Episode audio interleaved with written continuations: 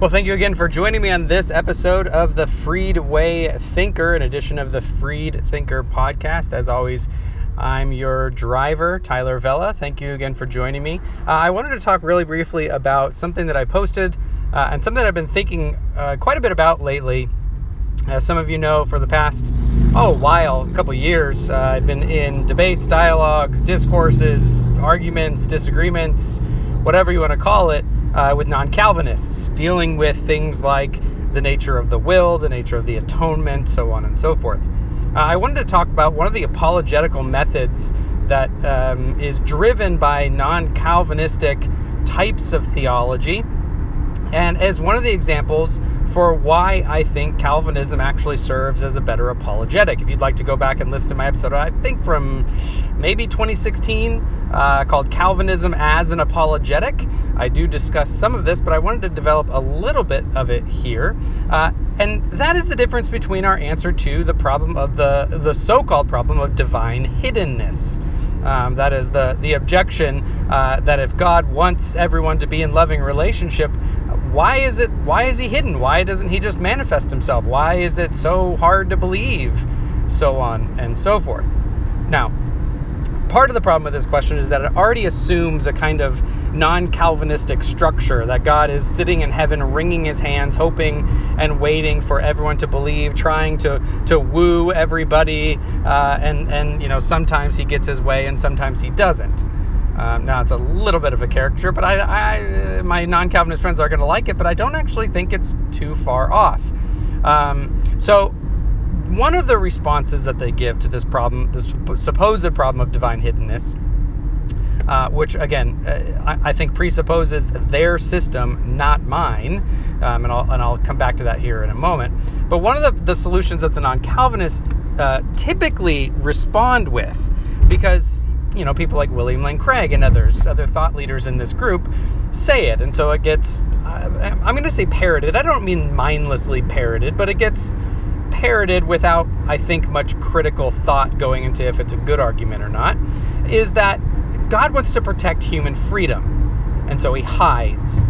Um, because, so they say, if God didn't hide, then it, it would make our choice to believe in God, I don't know, indefeasible, in, indefatigable. I, I, I don't know exactly what term you would be, but it would somehow violate our freedom to choose to enter into a loving relationship with God because God would be so present. Um, now, this is this is somewhat like the response that they give to the problem of suffering, where it's to protect the will. I mean, they're they're all about the will in some ways, and just like the problem of uh, of suffering, where I think protecting the will is a terrible response because well, in some cases that means God doesn't stop a you know a, a rape of a small child um, simply because the will is of such a good of the rapist that he wants it to remain free. I'm sorry, we're we're not even ethical in, in doing that in, in our life situations. Um, you know, why would God? So, and I don't mean that as a creator creature distinction. I mean that the the will is, even at our level. Um, uh, necessary to be to be stopped and prohibited to attain the good? Are we saying that there that there is no such uh, situation under God where um, where He can stop an evil but to protect the good by by limiting and, and stopping a will from being free? Um, so that that but that's a whole different issue. So back to divine hiddenness. They prop up free will again because well if God was manifest then somehow that would violate our, our, our free will to believe. I have a couple different thoughts on this. First, um, I don't think we will to believe, firstly. Um, I, I, I hold to a kind of indirect um, uh, doxastic vol- uh, involuntarism. Uh, I don't think we choose what to believe. I think we are compelled to believe or convinced to believe. I don't think we our, our will is involved uh, in our uh, in our cognitive structures uh, that that um, that belief formation happens in. So I don't I don't choose to believe that an elephant is more massive than a mouse. Um, I'm, I'm, simply compelled uh, by by uh, the, the concepts and the arguments and the evidence for it. For example, uh, I don't think we choose to believe in God. I'm not sitting there going back and forth. Well, like you know, I guess I believe. You know, I, I can choose to believe or not to. I, I just don't think beliefs work that way. Um, so I, I don't think um, that even if God manifested such that we would all be compelled to believe, that somehow that would be a violation of our freedom. Um, because they, they would need to argue a kind of voluntary uh, doxastic, uh, sorry, doxastic voluntarism, kind of direct doxastic voluntarism, to, to be precise. So uh, I'm not sure that that's that that's the case. Uh, secondly, um, in, if if in principle God manifesting Himself in, too much is a violation of our freedom, then in principle that means if God does manifest Himself too much, su- such that people believe, then He's violated their freedom, um, and that He has thought it a good and has desired to do so. Well, it seems patently obvious that this is the that this is the scriptural um, creational situation. This is how God has actually set it up, and this is what God continues to drive history to return to. Uh, if you remember the, the the creation in the garden, God wasn't worried about uh, not manifesting himself so that he wouldn't violate the freedom of Adam and Eve. It's uh, the text says that he walked with them in the cool of the day in the garden. Uh, he he manifested himself patently and plainly. Um, and, and it wasn't a violation of their of their free will to do so. That was God's created perfect order. Um, so I don't, and and then as you read through as you read through uh, uh, redemptive history, you see this continued. God continues to manifest Himself and tabernacle or dwell among His people. You see it uh, when God comes down and manifests Himself as the angel of the Lord uh, repeatedly. You see it uh, when when God comes and uh, and walks with Abraham or wrestles with uh, with Jacob, or um, you see it when he when he manifests himself uh, fire by day, cloud by night, uh, within the tabernacle uh, among his people in the wilderness, in the temple uh, within within Jerusalem. You see Christ coming and tabernacling among his people. That is God among us, manifesting Himself to us. We don't say that those are violations of of our free will and and and even now as believers we say that god tabernacles with us. We have the immediate uh, testimony of the holy spirit communing with our spirit. Um, that is god communing with us in an immediate and properly basic way. Does that a violation of our freedom? Of course not. Um, in, in in the future state in the eternal state where god uh, God is, is sits enthroned uh, with with Christ at His right hand, and, and we all worship day and night. Uh, we don't say that that's somehow a violation of our freedom, do we? So in principle, you cannot say that God God either manifesting Himself in in small ways or in large ways, like like uh, cloud, you know, fire by day, smoke or smoke by day, fire by night, or um, the Shekinah glory in the temple, or uh, the eternal state, for example. Um, those those great ways are somehow a violation of our freedom to choose to believe. That would just be silly um, that that principle is is demonstrably false, and a, a, as the means that God uses to to uh, be present with His people. Um, there, but there's more. There's more than that. There's that. That's not the only problem with it. The other, I mean, the other problem is is that we don't we don't do this in any other scenario, right? We don't we don't say um, that in order to have a true loving relationship, um, one person can't be too manifest, can't be too present right? That'd be like saying I can't truly, I can't freely love my wife unless she persistently hides from me. Um, that would just be a, an obscenely unhealthy relationship. Um, if if that was the purpose of her hiding, she was hiding to try to get me to love her more. Uh, you know, or, or to try to protect my freedom or something like that. That'd be, I mean, we would need severe marriage counseling for that um, if that was the motivation. Now, uh, so I, I think apologetically that those kind of attempts to use to protect uh, autonomous human freedom as kind of the, the summum bonum of the goods, uh, the morally sufficient reasons why God would um, either allow suffering or, or uh, be divinely hidden or something like that. Um, I, I just think they're bad. They're just bad reasons. So, what are some good reasons? Well, I think we can offer many good reasons. Uh, first, I, I don't actually think hiddenness is a problem. Um, Romans 1 tells us that God has, in fact, revealed himself to all of creation via his creation, that his that his attributes, uh, uh, his omnipotence, his power, his glory have been revealed to all in creation. So I just simply reject the claim that God is hidden. I don't think he's hidden at all. He's revealed himself in Christ. He's revealed himself in the scriptures. He revealed himself in in creation. Uh, I, I just I simply reject the premise of the of the objection to God or the argument against God that that there is a problem of divine hiddenness. I just reject that God is hidden uh, in any type of substantive manner. Now, given that, I think that all people do know that God exists and are in a relationship with Him.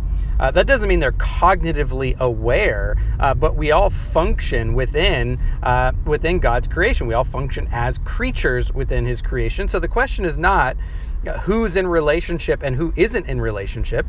The question is what kind of relationship does every person stand in with the creator of the universe? Is the God who is present present in grace or in wrath? Are you present in Christ or in your own unrighteousness? Uh, so I just I, I just again think that some of those questions start with the kind of ooey gooey sappy evangelical theology that I just simply reject.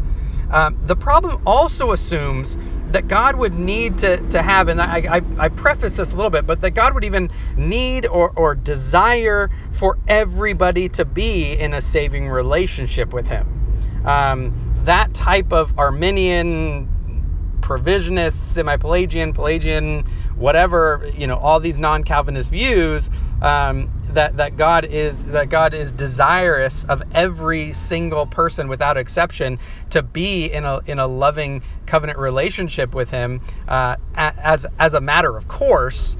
Where, whereas the Calvinist is going to say, well, God has decreed the destinies of all that He has that He has elected some to salvation and some to reprobation. Um, I again, that type of assumption on on the part of the of the objection, I simply just don't accept. Um, so the objection really doesn't land any punches against Calvinism. So, what are some of the, the, the responses that we can give to why God maybe isn't hidden, but maybe feels shrouded in some way. That I will concede.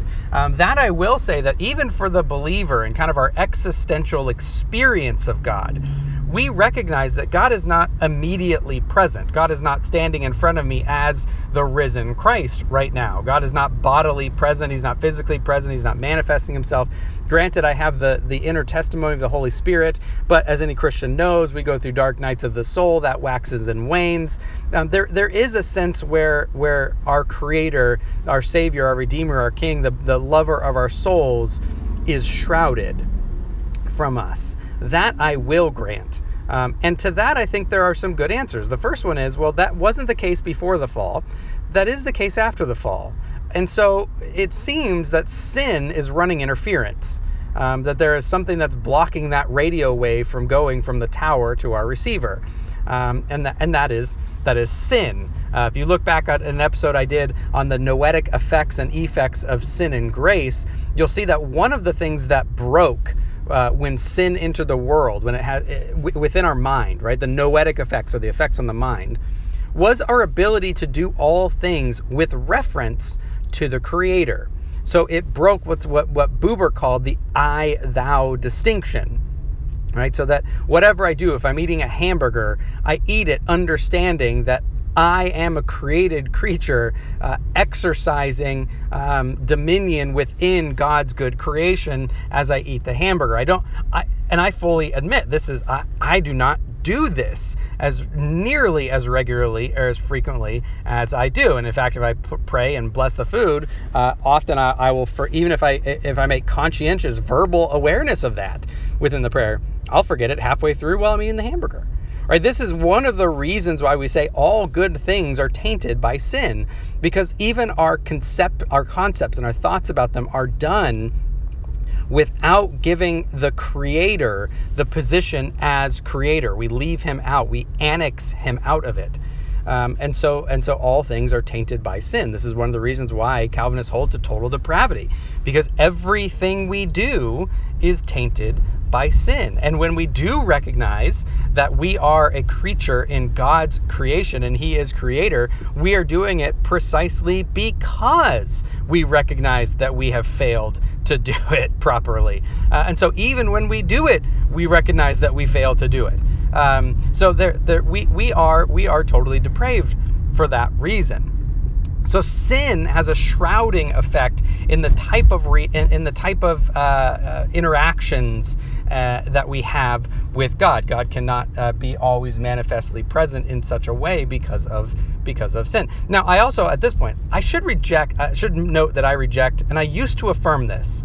Um, I, I'm I'm I'm no longer I, I was used to affirm it. I used to be on the fence you know, because I moved towards on the fence. Now I'm on the I'm on the denial side of the fence. Maybe I could be brought back, but um, I, I, think there's good scriptural evidence against this. I don't like the whole God can't be in the presence of sin idea, um, simply because um, we have so many biblical examples of it right? So if the if the response to the objection is, well, God can't be manifest because God can't be present, it, it, God can't be present with sin, otherwise otherwise we'd all be eradicated.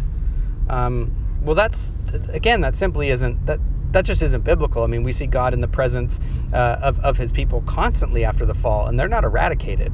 Um, we see in Job, we see Satan coming to the very courthouse, uh, to the very the very courtroom of heaven, and standing in the presence of God. Now, there's there's a whole bunch of questions about what's happening in there, but at least in principle, um, it's not clear that God cannot be in the presence of sin without obliterating it. So I just I just don't think that that's a good that's a good response to why um, why sin has a shrouding effect because God couldn't be present. Um, so I, I, I, lean more towards the noetic effects uh, of, of sin, uh, the redemptive uh, uh, need uh, for Jesus Christ to come by faith for sin and things like that, um, rather than this kind of metaphysical inability of God to be in the presence of sin without absolutely kind of involuntarily obliterating it. Uh, so along along this lines, and, I'll wrap up with this because it, it goes along with it. Along this lines, I think that something like, and I don't normally recommend C.S. Lewis. Um, I, I, like C.S. Lewis. I appreciate it. I don't mean as a slight on him, but I, I, I don't recommend him simply because I find some of his, even at his core theology, problematic. A lot of his secondary and his ancillary theology problematic. And so I have a hard time recommending to, him to people in, in good faith because even if I want them to read certain sections, I don't necessarily recommend lots of them. But he has a book uh, that he wrote uh, called Till We Have Faces, um, which I think is is an excellent treatment on this theme of, of why must holy places be dark places? Why why can we not see God face to face? Uh, and and the the answer of the book seems to be that we can't see God face to face till we have faces. Um, that, that is, we we are we are in a position where we don't even have the the faces to see God, even if we wanted to. Um, but so often because of sin we don't.